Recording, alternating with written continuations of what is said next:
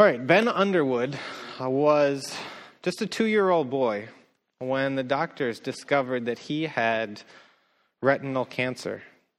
And they did what, he, they, did what they could uh, to treat it, but by the time he was three years old, they realized that, uh, that they needed to do surgery. And they had to remove uh, both of his eyes uh, to, to prevent the cancer from spreading any further.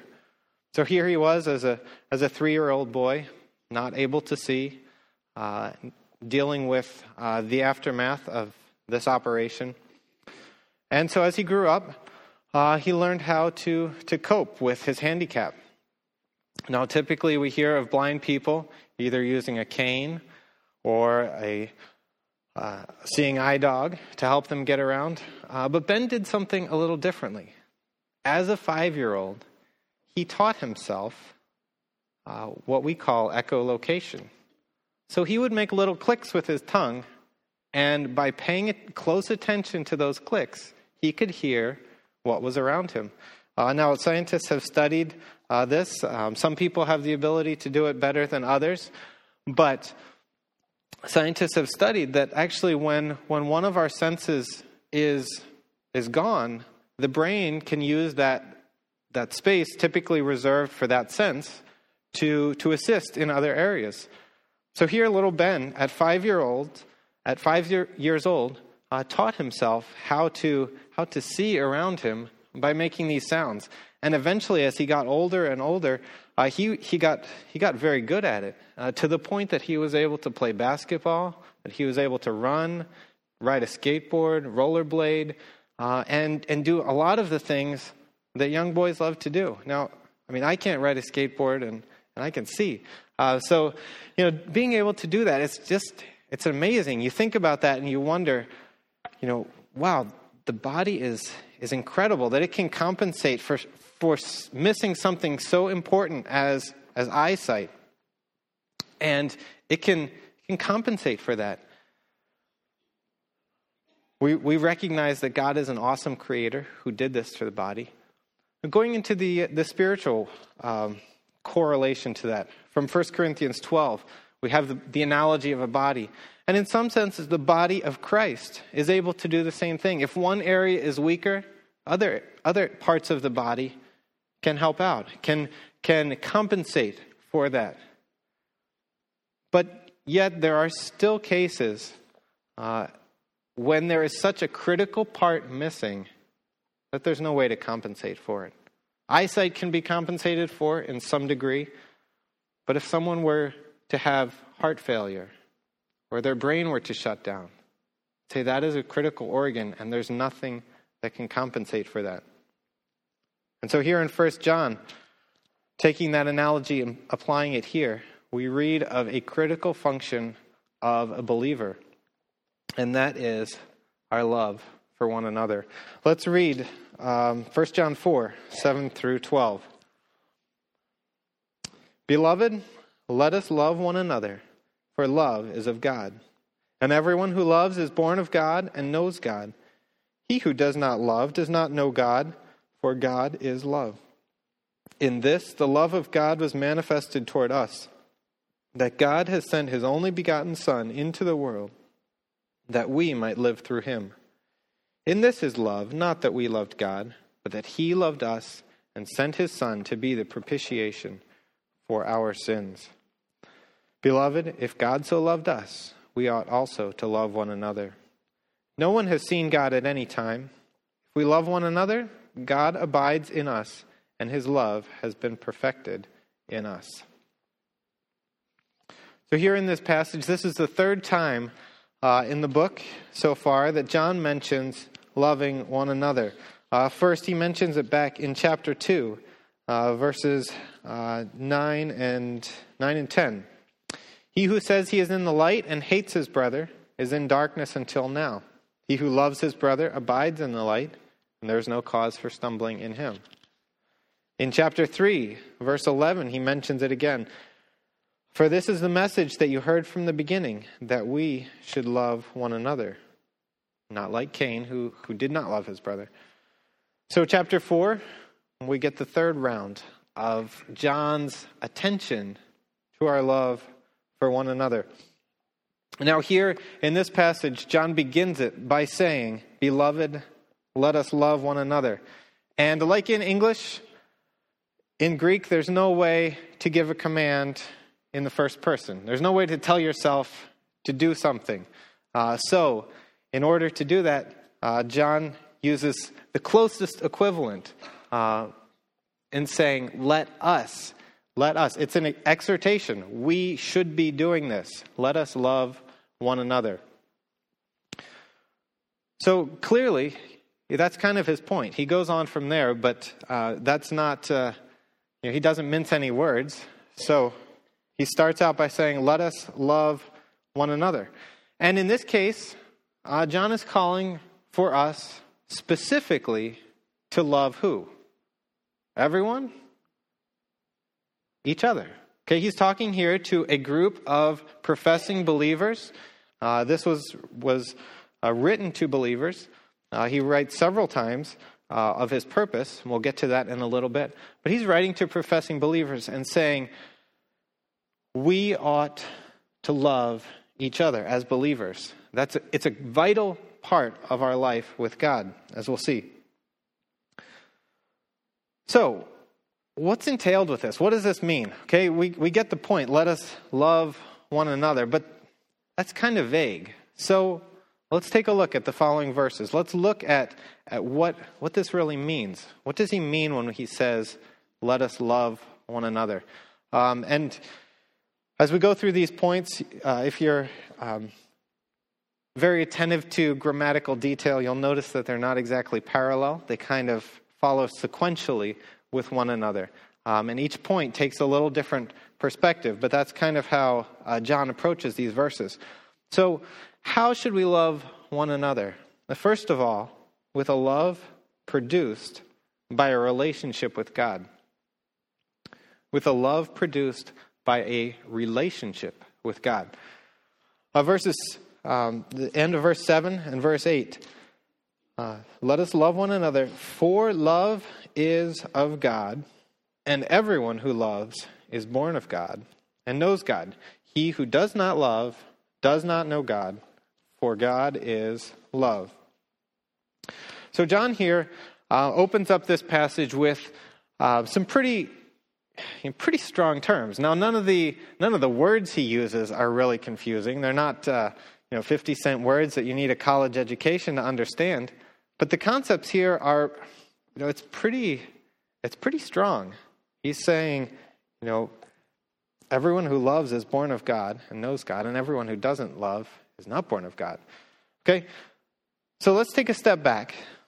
Remember why John is writing this letter. Uh, he tells us uh, clearly uh, in chapter 5, 13, verse 13. He says, These things have I written to you who believe in the name of the Son of God, writing to believers, for the purpose that you may know that you have eternal life and that you may continue to believe in the name of the Son of God. So he wrote this to reassure believers of their standing with God to encourage them to continue to believe in God. And throughout this book, we see that he, he gives several, uh, several points of, of self criticism, ways to look at yourself and say, Am I, is my walk with God what I say it is? Is how I act in accordance with what I profess? He's saying, if you profess to believe God, if you profess to know God, this will be part of your life. And so here in chapter 4, he's taking this and he's saying, one of the ways that you know how you stand with God is your love for one another. Like I said, you know, he kind of boils this down to a pretty unequivocal statement. He says, Your love for one another is a key indicator of your relationship with God. Okay, there's no one who loves each other in this way who does not also know God. If you love each other the way that he's talking about, you know God. And if you know God, there's no way you can't love each other the way he's talking about here. So, from that conclusion, let's think about that. Let's break it down a little bit. Um, here are some some conclusions we can draw from that. First of all, uh, we cannot develop a relationship with God by disciplining ourselves to love more, or to love better. Again, we'll talk about what that love looks like uh, under the next point. But we cannot, or we cannot develop a relationship with God in our own strength. Your first point there. I had a had a friend um, who during during his college years was he worked for a painter a little bit, and then he and his buddy uh, to start started to doing some decided to start doing some painting on the side, and they they made some good money in college. And then when he was in seminary, he decided to start his own full fledged painting business by himself. And now, you know, some some parts of painting are pretty straightforward. I mean, you dip the, the roller in the paint and you cover the surface until it's a different color and you're done. But I was asking him about the, the more difficult scenarios, things that you, you know, things that you don't think about until you're in this situation. Like, how do you paint a, a roof that's peaked and is 40 feet high? And, you know, you have to deal with splashes and drips and also getting up there and you know different different uh, stains that you need to match and, and, work with and so i was talking to him about this and asked him like so what do you do when you come to these situations that uh, you've never faced before and uh, he gave me a, a profound bit, bit, of wisdom uh, as a businessman he said well you kind of fake it till you make it uh, so you just kind of pretend like you know what you're doing until you learn what you should be doing and now when you're painting that might work. When you're doing some other things, that might work. But that doesn't work here. In the Christian life, we can't say, well, we should be loving one another because that's a sign of our relationship with God. So I'm going to pretend to love other Christians so that one day it can be natural to me. Now, certainly it is something that we can work at, but it's not something that we can just conjure up the strength and say, I'm going to do this because it doesn't come from us. Okay? Let us love one another, for love is of God. Often, when we're confronted with a, a point of deficiency in our lives, when somebody points out something that we're, we're doing wrong or we're not doing up to par, we say, Well, I'm just going to fix that and we, we grit our teeth and we, we say, you know, more discipline. I'm going to I'm to try harder. Uh, I'm going to set my alarm clock 20 minutes earlier. And that discipline is good, but that discipline cannot be all that we have in this respect. Um, in order to, to increase our love for one another, uh, it needs to come from God. Secondly, there, if we have no love for other believers, we have a right to question our relationship with and our understanding of God. The presence of love in our life uh, shows a dramatic either or scenario.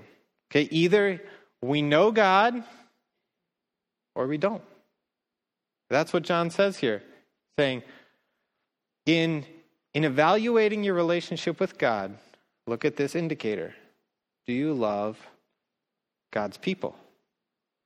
He says, if you don't, do you really know God? Yeah, he says you should question your standing with God if this key element is not part of your life. Now, he talks about that. Everyone who is born of God. This is something that has happened in the past. Uh, it's a, a perfect verb. It happened in the past. It has continuing effects. You were born of God in the past, and that birth has continued to affect your life. Uh, and then he uses a verb, and knows God. This is present. Someone who currently now understands and knows God and is growing in that knowledge. Now, John here is not just presenting um, a logical equivalent for, for rhetoric's sake. He's not, he's not just saying, you know, presenting two equivalent things just to make a point. He's not saying, well, you know, every every son that I have is a boy. Um, yeah, and of course, every every boy is is a son. He's not talking about those those type of equivalents. uh, he is saying the relationship you have with God will necessarily work itself out by showing a love for one another. Uh, the concepts of knowing God and loving others are distinct, yet they're, they're tied so closely together that they're inseparable. And then, uh, letter C there God alone is the source of love. He makes the statement in verse 8 uh, at the end For God is love. Our love for each other should be based on where that love comes from. That love comes from the nature of God, from the attribute of God. And that our closeness with God dictates our ability to love. Okay, now, John had made one statement. He says, Everyone who loves is born of God. And then he flips it around and he makes the converse. He says, Everyone who does not love is not born of God. But he doesn't flip this statement around. He doesn't say, God is love, and what our society says is, love is God. Okay, that's, that's different. Uh, as you know, as our society would would want to want of you love, um, we'll look. We'll see under the second point that this is a completely different uh, definition of love than our society has. Uh, but John also states elsewhere uh, in his writing that God is spirit. Uh, John four twenty four, and states that God is light. So here, uh, he's not stating that God is equal to love. Love is equal to God. Uh, he's just stating that that love is such a core attribute of God that it's, it's, it can't be defined apart from Him. Okay? Uh, he can't be understood apart from love, and it can't be understood apart from Him. Now, this doesn't in any way detract from God's other attributes His holiness, His justice, His, um, you know, His, His omniscience, omnipotence, all those other attributes work together uh, as part of who he is with love. Um, when, when John here says God is love, I think what he's saying is that God is the most complete definition of what love is. He is love par excellence. He is the, the best definition of love that we have. But we remember that he is a person, he's not just a characteristic. There's not a characteristic of love that is governing the universe like the force. We have a personal God. He's in control of all of that. So we, we need to love each other, love one another with the love produced by a relationship with God. Secondly, with a love that looks like God's love. So, this is where we talk about what is love. It's a term that gets thrown around. It's a term that at times probably makes us cringe you know, depending on the context we hear it in. Uh, the, con- the, the concept of love has been so muddied by our society that, you know, at, in some ways it's lost a lot of its meaning. Uh, you, can, you can hear it used in these ways. If you, if you really love your child, you won't correct them. I mean, that's harsh, right? Where they're equating love with approval. Okay, what about I, I love the Eagles. I, Nobody would say that. But if you did, okay, that would be showing an affinity. Okay? don't really love, that's not the love that we're talking about here. Uh, now, this, you know, this past Sunday, uh, Pastor Art uh, touched on the topic of homosexuality. And a lot of people would bring up the argument, but they really love each other. So why can't we let them get married? Well, that's we're basing we're, we're defining love as as feelings, as emotion. Is that what he's talking about here? No. I thought Christians were supposed to be loving, but you're so judgmental. That aspect of love that they're pulling out, uh, acceptance. Well, can't we all just hold hands and sing kumbaya and, and make the world a better place? Accepting everything, is that loving? Well, love can accept some things, but that's has to be taken in, you know, in conjunction with everything else that we know of love. Love sometimes can be harsh. Some, sometimes it must be harsh. Maybe on a, on a, a more uh, flippant scale, you, you might watch a, a movie and just say, I love the way that that ended. We have an appreciation or an admiration of, of some skill or some ability that, that went into, into uh, some complex uh, you know, set of events or, or um, something that, that somebody has done. We say, I love that. That's appreciation. We, we do appreciate that. So, you know, we have all these different facets of love. But interestingly enough, here, John doesn't give us really a definition of love, he gives us an example. First, or John 15, 12 says, This is my commandment, that you love one another as I have loved you. And he develops that thought here in 1 John. Uh, God's treatment of us, we can learn a lot about love. Based on God's treatment of us, we can learn a lot about love that we should show toward other people. So, verses 9 uh, through 11 In this, the love of God was manifested toward us, that God has sent his only begotten Son into the world that we might live through him. In this is love, not that we loved God, but that he loved us and sent his Son to be the propitiation for our sins. Beloved, if God so loved us, we also ought to love one another. So, a love that looks like God's love. That's how we should would love. That's how we should love one another. What does that look like? Well, let's look at, at his example. Let's look at what God has done for us, what he tells us that he thinks about us, and how that should affect us and we our interactions with each other. First of all, love. The loving actions should be initiated by us. In verse 10, in this is love, not that we loved God, but that He loved us, sent His Son to be the propitiation for our sins. So the first actor in this relationship is not us, but God. God loved us, we love one another. So we need to take the responsibility to initiate. Okay? we God initiated this loving action toward us. That's how we should treat others. It should not be dependent on the character of the recipient. Thankfully for us, God did not love us because we were lovely. How many of us could claim to be that? How many of you, if you ask your spouse, they would say, There are times that you are not lovely. Okay? How much more a holy God looking at us? He certainly would not say that we were lovely. In fact, let's go to Romans chapter 5, uh, some verses that I love. Uh, Romans 5, let's read verses 6 through 10. How this descri- and see how this describes uh, the way that God saw us before we were renewed in Him.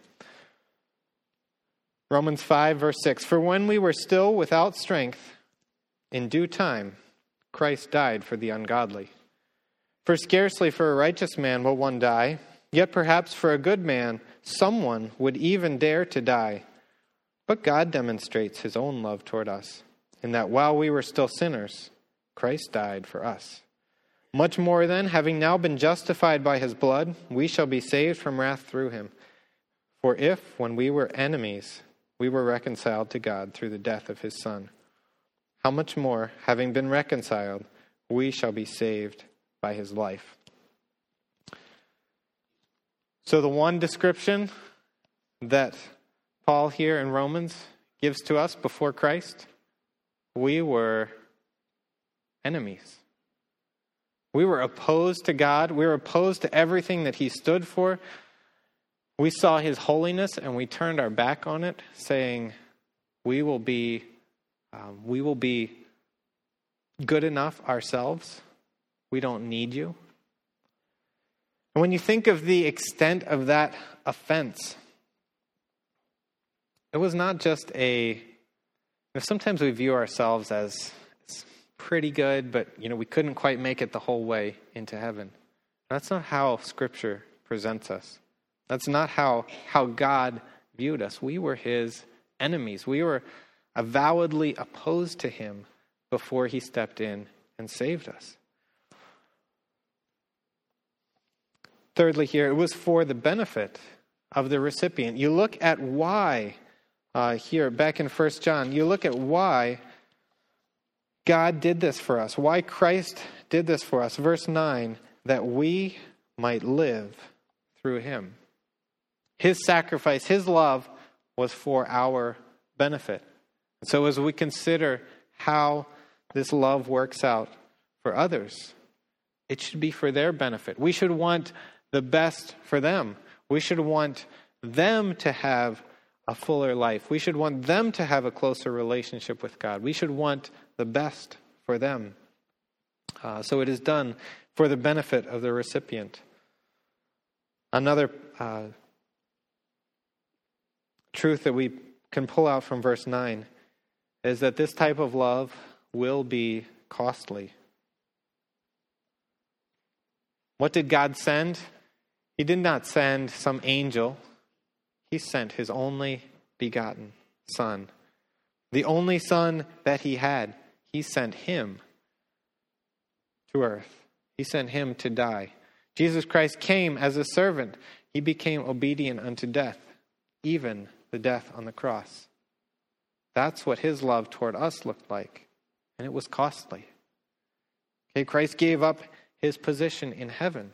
Christ gave up that uh, close fellowship with his Father, and for a time they were severed by our sin. In verse 10, we see also that, that this type of love involves self sacrifice. When we read that Christ uh, came to be the propitiation for our sins, he, he was not forced into this, this position on the cross he took that on himself. He took God's wrath. He was our propitiation. And Christ willingly did that for us as a sign of self sacrifice, as a demonstration of self sacrifice. And then, uh, letter F is always demonstrated by actions. This love that, that God is talking about here, that John is writing about, is demonstrated by actions. God is love, so he sent his son. That love that he had for us was not just a feeling, it was not just an emotion, it was not just an attribute of God, but it caused him to take action, to do something. So as we consider how we relate to other, other Christians, you know, it's, it's, it's one thing to have warm fuzzies for, for somebody that's sitting here and say, well, you know, I'm glad you're around. I, you know, it's, I appreciate that. But this love that he's talking about takes action. Whether that action is just telling someone that, you know, I'm, I appreciate you, I'm thankful for you, or it goes beyond that and, and is, is deeper. 1 John 3, uh, verses 16 to 18. Hereby perceive we the love of God because he laid down his life for us, and we ought to lay down our lives for the brethren. But whoso hath this world's good, and seeth his brother, brother in need, and shuts up his bowels of compassion from him, how dwells the love of God in him? My little children, let us not love in word, neither in tongue, but in deed and truth. This is where it gets hard, because it is hard, because love demands actions. These actions are costly. These actions demand self sacrifice of us. So, as we talk about this type of love that God expects us to have for other believers, it's the same type of love that He's already shown us how to do.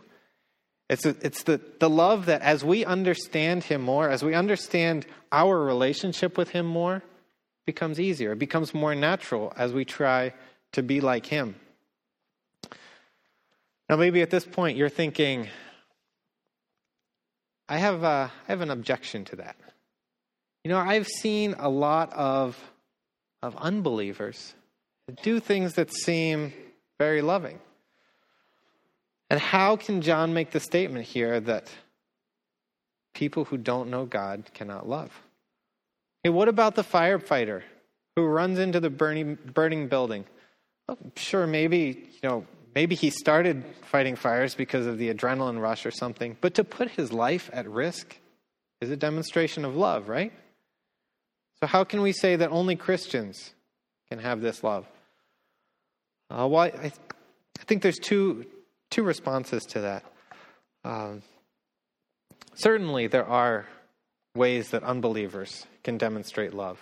Uh, in the same sense that un- unbelievers can demonstrate goodness, even though we live in a fallen world uh, apart from God. God has given um, common grace that, that we can all um, you know, he, the world is not as bad as it could as it could be. He leaves things in the world to to you know affect one another for good. And so in some ways, people we are made in the image of God, and there are aspects of that that, that can come through. So there you know there are people that will sacrifice for others. There are people that will will do good deeds for others, even though they don't know the love of, of God. Uh, so I think that's you know that's one one aspect of of answering that that difficulty in our mind. Um, but I think there's there's another important thing that John gets to uh, here in verse 12. He kind of changes topic very abruptly. He's talking about love. He's talking about love. He's talking about love. No one has seen God at any time. What's that all about? Okay, what you know, and then he goes back to love. If we love one another, God abides in us, his love has been perfected in us. But the beginning of verse 12 there, it's, it's confusing, isn't it? I think what he's doing is he's saying, um, well, let's take a break. Um, skipping some of my notes here. Uh, this, you know, this transition here um, shows us that this is a love that manifests God to others. So, point three there this is a love that manifests God to others. This statement at the beginning of verse 12 God, no one ever has seen, is the literal translation. Nobody at any time has seen God. Now, this is different than. Uh, than in John 1:18 where he says no one has seen God at any time the only begotten son who is in the bosom of the father has declared him Okay, that's in John 1:18.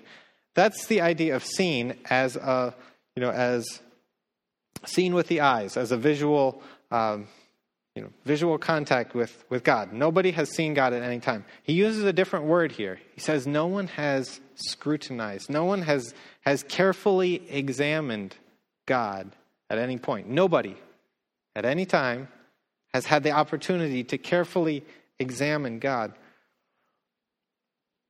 Then he, goes back to the topic of love in verse 12. If we love one another, God abides in us, and his love has been perfected in us.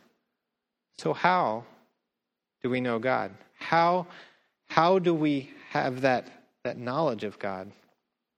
It is because the love that God demands, us, uh, of, demands of us is a love that manifests Him, that makes Him apparent to others. It's a love that always points back to God. It is not that I, I go out and I shovel your driveway when it's, when it's snowing and then I take the credit for it. It's a love that always points back to God. Because the, the deepest display of love wants the most for someone else, and the most that someone else can have is a good understanding of God, is that close relationship with Him. So, Christian love always points back to God. There are several other verses that, that uh, show, show some clear examples of this. Uh, 1 Peter 3 18. Christ also suffered for us that he might bring us to God. The purpose of his suffering was to bring us to God. John 13, 31. So when he had gone out, Jesus said, Now the Son of Man is glorified. The Son of Man is glorified in his crucifixion, and God is glorified in him. John 13, 35. By this shall all men know that you are my disciples, if you have love one for another. So our love is not about us loving one another. Our love for one another is about pointing one another and the watching world to God. Philippians 2:11 Sorry, I'm going out of order here. And that every tongue should confess that Jesus Christ is Lord. Why? To the glory of God the Father. That's the whole passage about Jesus Christ leaving heaven, coming to earth, taking the form of a servant, being crucified for us. Why? To the glory of God the Father. He wanted the world to know who his Father was. That's why he died. That's why he died for us. Sure, he loves us, but he also wants us to know his Father. Now, as we look at as we look at these verses, um, you know there are there are different ways that that these might affect each one of us.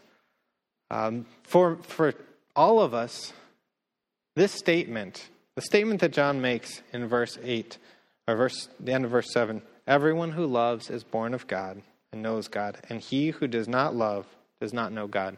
It's a diagnostic for all of us. We can look at our lives and say, Do I see this type of love? Do I, do I experience this type of love for one another? Do I want to point other people back to God? Or do I not? And so that, you know, is simple to understand, but that's a hard question for us as we look at our lives. This is also not just a diagnostic question, but it's something that we should strive for to, to exemplify more and more as we grow in our faith. So, some things to reflect on, some application here uh, as we wrap up. Number one, are my interactions with other believers marked by the same characteristics as God's relationship to me? That's a pretty high calling, but it is our calling. We are to exemplify God's love for us to those other believers. Now, certainly in Scripture, you know, we're called to love our enemies. We're called to love the world. We're called to love, you know, everyone. But in this passage specifically, and in a lot of other other passages, there is a very strong focus on loving other believers, other people who have been bought by the blood of Jesus Christ. The church should be unified around this love for one another, this love that, that thinks no evil, that, that thinks the best of one another, that, that looks out for each other's best, and that wants each other to know Jesus Christ uh, in, a, in a more real way. So, first question Are my interactions with other believers marked by the same characteristics as God's relationship to me?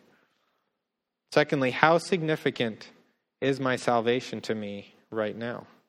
How often do I think about the sinfulness from which I have been forgiven?